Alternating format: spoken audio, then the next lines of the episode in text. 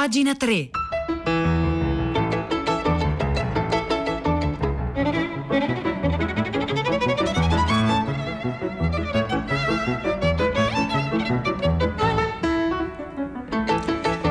Buongiorno, un saluto da Nicola La Gioia, benvenuti a pagina 3, la cultura nei quotidiani, nelle riviste, nel web, 9, 2 minuti 28 secondi di mercoledì 25 novembre, oggi è la giornata mondiale, anzi la giornata internazionale contro la violenza sulle, sulle donne, se ne parlerà appunto qui eh, a Radio 3, ne parliamo a pagina 3, ma stasera alle 20.30 per il teatro di Radio 3 c'è eh, Barba Blu, Bluebird di eh, Hattie eh, Naylor, eh, nella traduzione di Monica Capuani con Tommaso Ragno, regia di Veronica Cruciani e sonorizzazione a cura di Giovanna Natalini. È un testo controverso, eh, questo Barba Blu, che appunto pone interrogativi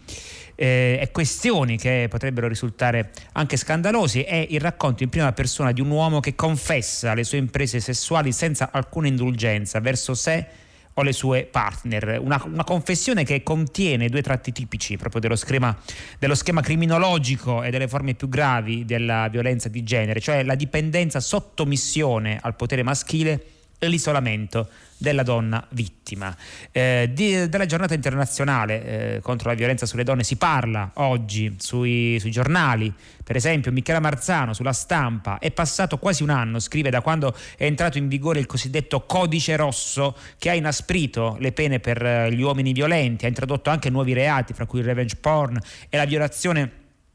dei provvedimenti di allontanamento dei luoghi frequentati da, dalle vittime, ha aperto anche corsie preferenziali d'emergenza per la cura e per l'accompagnamento delle donne ferite o abusate, eppure, scrive Michela Marzano, la violenza continua e nel corso del 2020 sono state 91 le donne ammazzate nel nostro paese. Allora quale, qual è il problema secondo Michela Marzano? Eh, le 3P non basta soltanto punire i colpevoli e proteggere le vittime, si deve innanzitutto e prioritariamente prevenire, cioè agire a livello educativo e culturale per decostruire tutta una serie di stereotipi che rappresentano poi alla fine il terreno fertile su cui germogliano e prosperano le violenze di genere. Come si fa, si chiede appunto Michela Marzano sulla stampa, ad aiutare le donne a credere in loro stesse, ad avere una chiara consapevolezza del proprio valore, quindi anche a diventare autonome e ad aver fiducia se sin da bambine frequentano ambienti e luoghi in cui persiste l'idea secondo cui per natura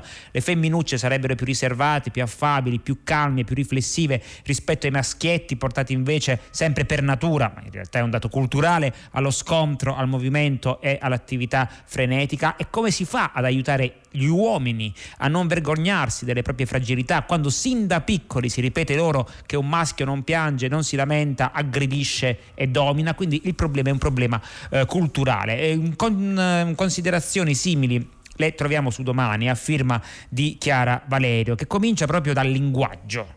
Tutte le volte, scrive Chiara Valerio su domani, che leggo di una violenza su una donna, spesso senza nome e cognome, o solo col nome proprio, o col nomignolo, come d'altronde anche quando per esempio a volte leggo della prima rettrice in un Ateneo italiano, oppure di una scrittrice che vince il premio Strega come Elena Janecek, mi chiedo quale sia il problema e perché non si riesca a risolvere. Non posso ammettere, scrive Chiara Valerio, che noi, la specie umana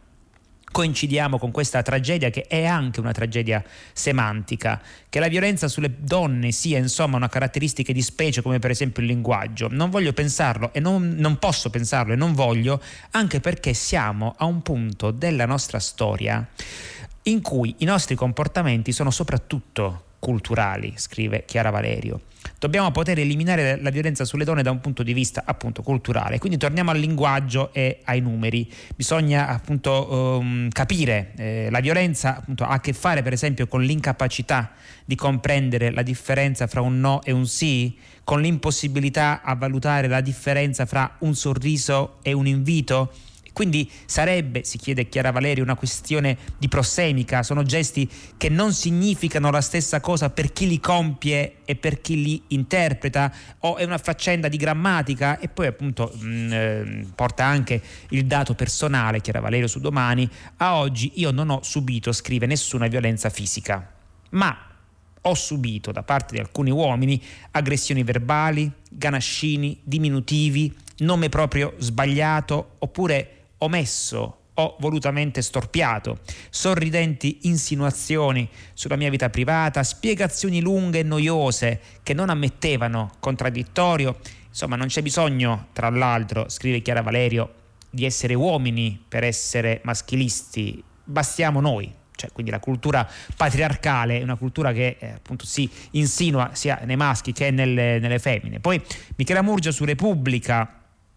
eh, uno schiaffo, un calcio, una morte, ma la violenza non comincia da quei gesti, è proprio, ancora qui, la questione culturale, è una cultura che attraversa tutti i contesti della vita di una donna, comincia con le parole, anche quelle apparentemente innocue, quelle con cui vieni cresciuta, eh, che ti senti ripetere dalle scuole elementari fino all'università, quelle che ti gridano per strada dai marciapiedi, quelle che usano per denigrarti o per farti stare zitte. Poi continua con il controllo, eh, il controllo ti lavora accanto tutte le volte che ti chiamano ragazza mentre ai tuoi colleghi spetta il titolo di studio. E insomma, quando poi eh, si arriva alla violenza, quando arriva lo schiaffo, tutto il resto è già successo e tante donne in questi giorni hanno deciso di raccontarlo. E poi c'è anche la la questione economica, ecco, lo, lo, ricordava anche il, il, presidente Mattarella citato nel giornale eh, Radio 3 e lo ricorda Valentina Conte sempre su Repubblica a proposito di come per esempio la pandemia accentui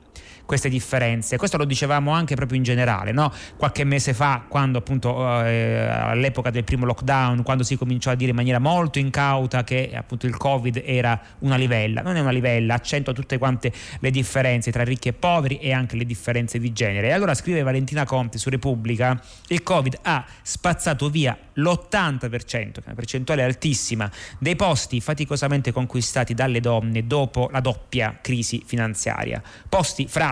spesso precari e mal pagati, però erano almeno il segno di una ripartenza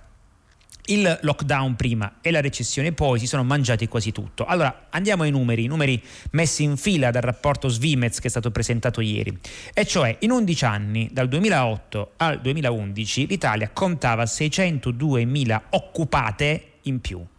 In soli tre terribili mesi tra aprile e giugno ne sono state cancellate di questi, eh, di questi posti 400, di questi lavori 470.000 quindi un crollo eh, che appunto vanifica quello che si era guadagnato nel decennio precedente, insomma gran parte di quello che si era guadagnato nel decennio eh, precedente, che non è stato recuperato neanche dalla ripresina, chiamiamola così, eh, estiva e che sicuramente è peggiorato con la seconda ondata autunnale. Eh, in più appunto negli anni della crisi, sempre lo Svimez, l'Italia è tra i pochi paesi ad aver cont- contratto il lavoro qualificato a favore del meno qualificato. E anche qui appunto la questione di, di genere eh, come dire fa da cartina eh, di tornasole. Quindi mh, questione culturale ma anche questione eh, economica a parte quella ovviamente eh, poi eh, penale per la, per la, violenza. Ricordiamolo appunto oggi giornata internazionale contro la violenza sulle donne e eh, qui a Radio 3 alle 20.30 il, ci sarà appunto Barba Blu questo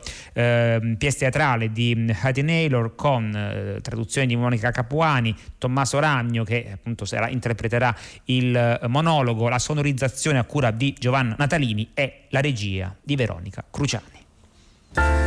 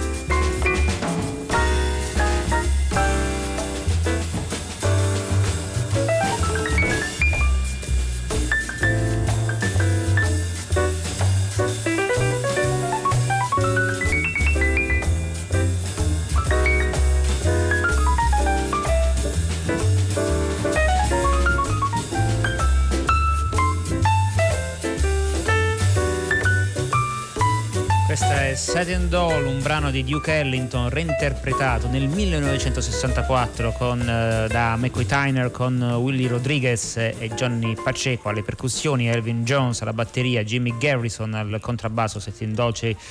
accompagnerà durante tutta questa puntata di, di pagina 3 eh, mentre è collegato Pietro del per tutta la città ne parla a partire dalle 10. Buongiorno Pietro. Eccomi Nicola, buongiorno. Allora, tutta la città ne parla oggi in qualche modo eh, predispone questo cammino di avvicinamento alla serata, alla reading di, di Barba Blu di Hattie Naylor con la voce di Tommaso Ragno, affrontando ancora, perché ne avevamo già parlato lunedì, il tema e la giornata eh, mondiale contro la violenza sulle donne. Pietro purtroppo si sente male, c'è il collegamento che funziona male, però insomma mi sembra di capire eh, che appunto il, il, eh, beh, anche, anche, tutta la città ne parla, parlerà, eh, Pietro, Pietro purtroppo arriva male il, il, segnale, quindi in qualche modo no, non si sente meglio, quindi in qualche modo eh, permettimi di doppiarti, eh, di venirti sopra con la voce, appunto mm, anche tutta la città ne parla, a partire dalle 10 affronterà il tema della, della violenza sulle donne, il giorno internazionale appunto eh, contro la violenza sulle, sulle, donne. E a questo punto l'invito appunto a chi ci ascolta, ovviamente non soltanto uh, le donne, eh, ma anche appunto uh, gli uomini eh, possono mandare i loro contributi a tutta la città ne parla 335 5634 296. A più tardi e grazie Pietro del Soldato, insomma un po' ti abbiamo ascoltato, poi la voce è andata via, più tardi con tutta la città eh, ne parla. Intanto appunto tornando sulle, sulle pagine eh, sulle pagine culturali dei quotidiani, ecco, si stanno muovendo molte cose eh, nel mondo dell'editoria, eh, nel mondo anche delle, delle, case editrici. Forse c'è stata un'accelerazione dovuta alla, alla crisi. Ieri, per esempio, parlavamo delle, delle, librerie, le librerie che si sono consorziate, eh, specie le librerie indipendenti, durante il primo lockdown per portare i libri a domicilio. Poi abbiamo parlato anche delle biblioteche, biblioteche che purtroppo sono rimaste chiuse, ma non necessariamente inattive. C'è un pezzo molto bello su Napoli Monitor che abbiamo appunto letto eh, lunedì e che trovate linkato sul nostro sito. Quindi, il, per esempio, il prestito, il prestito dei libri continua anche se le biblioteche sono chiuse. Le librerie sono aperte perché per una volta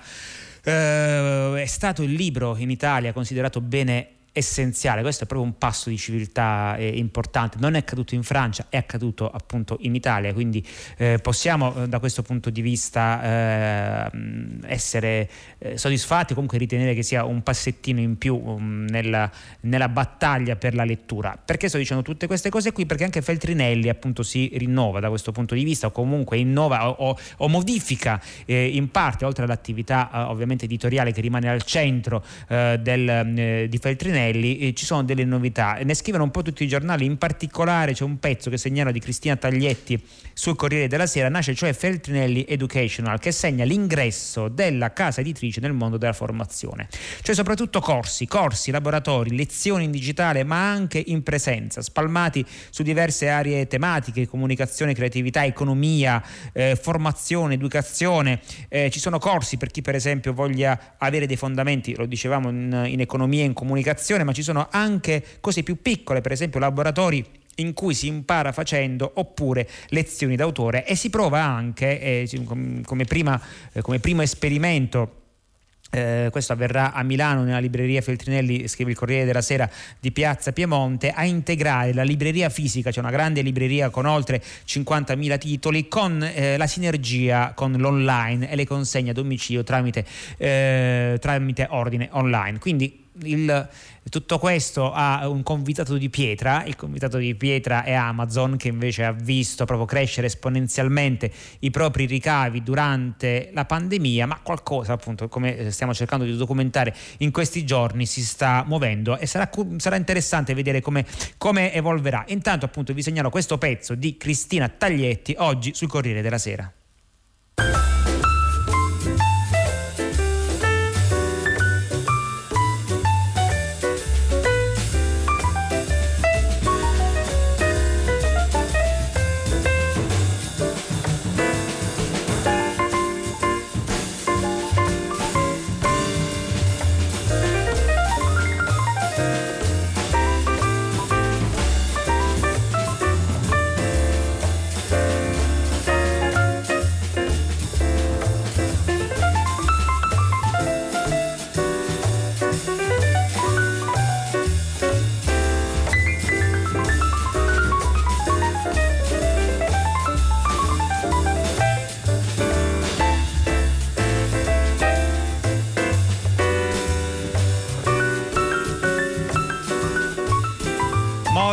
Interventi a proposito delle violenze sulle donne, oggi qui anche appunto a, a pagina 3, mentre sono le 9.17 minuti, si dovrebbe parlare anche delle spose bambine, vittime di povertà economica e culturale, scrive per esempio Angela da Latina e ancora c'è chi parla appunto del... questo è un tema io mi ricordo se ne parlava da quando ero, ero ragazzo, ero, ero ansia, adolescente o preadolescente, cioè le, la pensione per le casalinghe. Vogliamo finalmente parlarne, scrive un'altra, ascolta, un'altra ascoltatrice. Insomma, stanno arrivando molti, molti, molti messaggi. Eh, contrapposta al, alla questione, no? um, alla questione della, eh, dell'elemento femminile, della violenza sulle donne, c'è appunto quella della, dell'ossessione della virilità. Allora, una virilità eh, però molto lontana forse dal nostro, dalla nostra cultura, però interessante da indagare è quella quella di un, di un autore eh, morto tragicamente 50 anni fa come Yukio eh, Mishima.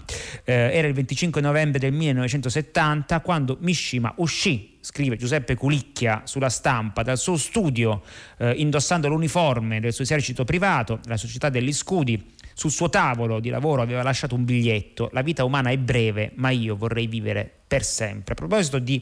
eh, di Mishima c'è una puntata eh, di, con Virginia eh, Sica che racconta Mishima su Wikiradio che appunto possiamo andare ad ascoltare, che potete andare ad, a, a riascoltarvi. Infatti Culicchia ricorda, eh, continua scusate, il suo racconto a 50 anni dalla, dalla morte eh, di Mishima. Di lì a poche ore, accompagnato dai quattro membri più fedeli della formazione paramilitare che aveva fondato nel 1968, tra l'altro finanziandola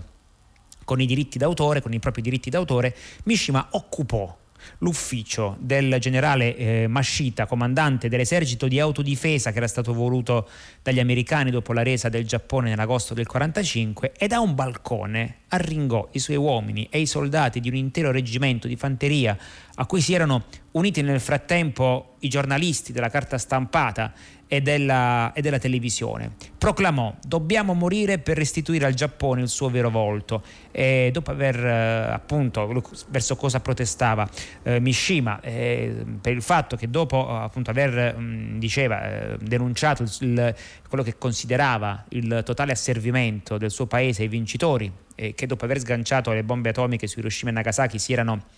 eh, permessi di umiliare l'imperatore, eh, decise appunto di suicidarsi, di fare appunto il suicidio rituale dei samurai. Rientrò nell'ufficio del generale, si trafisse al ventre facendosi decapitare dal più fidato dei suoi discepoli, scrive Giuseppe Colicchia sulla stampa, che per l'emozione non fu in grado di dargli il colpo di grazia e venne appunto aiutato da un altro membro di questo esercito paramilitare. In realtà il maggior scrittore giapponese del Novecento, era nato a Tokyo il 25 gennaio del 1925, si era deciso da tempo a, muri- a, morire come un samurai appunto per protestare. Tre mesi prima per esempio aveva consegnato, ecco qua entriamo nella, nella letteratura, anche perché poi Mishima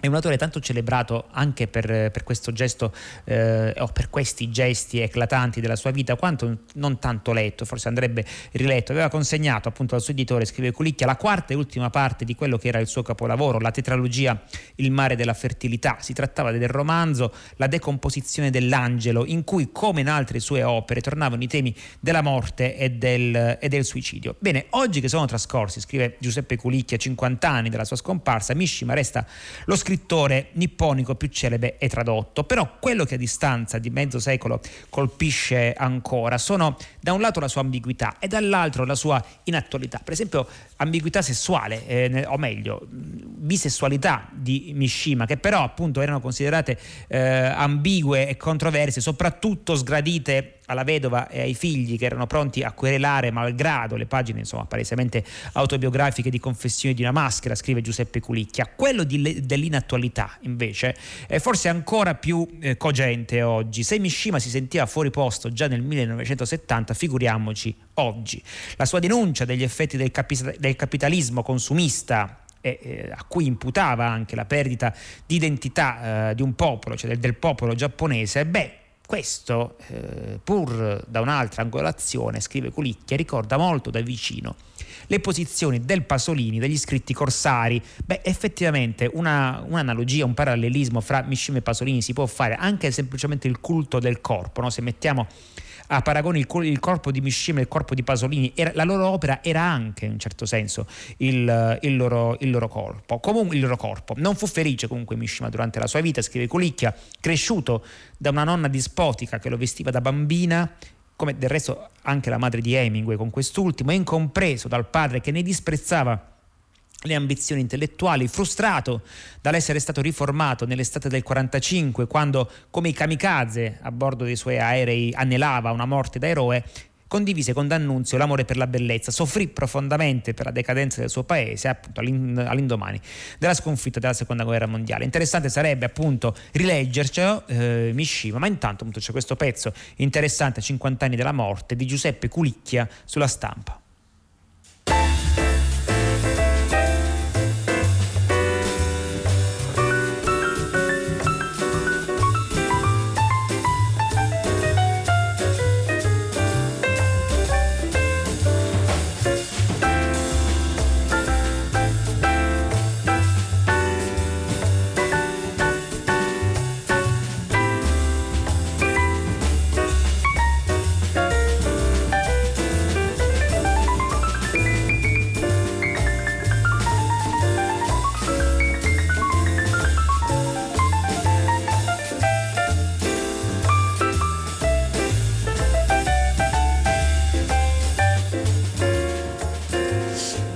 24 qui, qui, a pagina 3 eh, continuano ad arrivare per esempio messaggi, ecco, il tema delle biblioteche, sono, insomma mi fa piacere che sia molto sentito. Eh, Rosana da Torino scrive le biblioteche chiuse sono uno scandalo abnorme. E poi anche per esempio eh, a proposito di, eh, di messaggi eh, sulla questione di genere che eh, poi a tutta la città ne parla, eh, sarà eh, l'oggetto della trasmissione. Aggiungiamo un tassello di un'ascoltatrice, faccio la volontaria, il problema è anche delle istituzioni, non c'è modo che le donne abbiano una casa in affitto, per esempio, quando sono sole con minori. Questo è un altro aspetto eh, interessante che altrimenti magari non sarebbe venuto fuori e quindi lo segnaliamo. A proposito di anniversari, ecco, prima parlavamo di Mishima, un grande scrittore italiano, pure non frequentatissimo, che però avrebbe eh, compiuto 100 anni qualche giorno fa, il 15 novembre, era nato il 15 novembre del 1920, è Gesualdo Bufalino. Ne scrive Alessandro Zaccuri su avvenire.it. Nell'81, quando Sellerio mandò in libreria Diceria dell'untore, romanzo bellissimo, di Gesualdo Bufalino si sapeva poco e niente, e non per distrazione di critici o lettori. Fino a quel momento, infatti, Bufalino era stato uno scrittore segreto un appartato professore di lettere che per anni aveva tenuto nascosto il proprio lavoro di narratore e di poeta. Fu Leonardo Sciascia in realtà che appunto rimase colpito perché diciamo venne allo scoperto Bufalino, questa è una bella storia anche editoriale perché eh, scrisse le didascalie di un album, di un, album, di un, di un, albo, di un, di un libro fotografico per Sellerio e in quelle didascalie e Leonardo Sciascia e Elvira Sellerio capirono che c'era dietro uno scrittore e chiesero a Gesualdo Bufarino se avesse un romanzo nel cassetto e lui negò, negò benché stesse lavorando a Diceria dell'Untore da più di dieci anni e poi appunto riuscirono da una parte Leonardo Sciascia e dall'altra Elvira Sellerio a a tirarglielo fuori questo romanzo, Diceria dell'untore che fu poi subito, non appena uscì, recensito, acclamato e premiato con il campiello. Era e rimane, scrive Alessandro Zaccuri, su Avvenire un libro straordinario che ribadiva la possibilità, la legittimità del romanzo dopo un decennio di contestazioni anche rispetto appunto alla forma racconto eh, data dal romanzo, una sorta di montagna incantata o montagna magica, a seconda della traduzione che preferiate, concentrata in poco più di 200 pagine in un altro sanatorio rispetto a quello eh, raccontato da Thomas Mann, cioè la Rocca, e ci è trasferito dalle Alpi svizzere di Thomas Mann alla Sicilia. E qui, ecco, forse qui c'è una riconciliazione fra, eh, nella questione di genere di, con cui abbiamo cominciato è una bellissima storia d'amore, anche quella anche di Cire dell'Untore, eh, l'amore tormentato tra il protagonista e la sfuggente Marta, amore e morte, quale, quale appunto proprio classicone letterario nella Conca d'Oro subito dopo la seconda guerra mondiale. Di Cire dell'Untore, appunto poi Gesualdo Bufalino è un personaggio abbastanza eh, incredibile, schivo, elusivo, però al tempo stesso davvero molto denso e, e passionale a, a, a suo modo. Eh, bene, il pezzo, appunto, eh, ve l'ho detto, il, il, vero consiglio è quello di andare a leggerlo, eh, Bufarino, soprattutto cominciando da Dicire dell'Untore, il pezzo appunto che vi segnalavo, poi lo metteremo anche sul nostro sito, eh, è a firma di Alessandro Zaccuri su avvenire.it.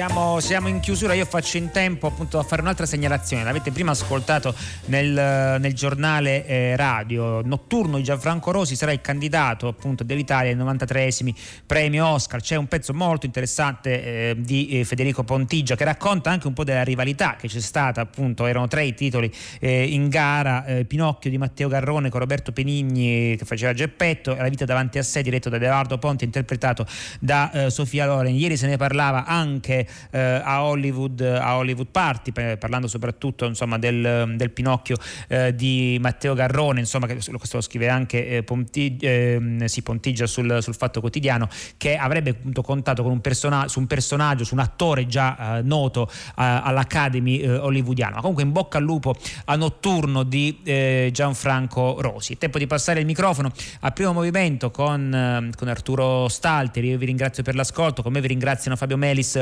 in console, Piero Pugliese in regia, Marzia Coronati in redazione, Maria Chiara Beranec, curatrice del programma. L'appuntamento con pagina 3 per domani alle 9. Un saluto da Nicola La Gioia.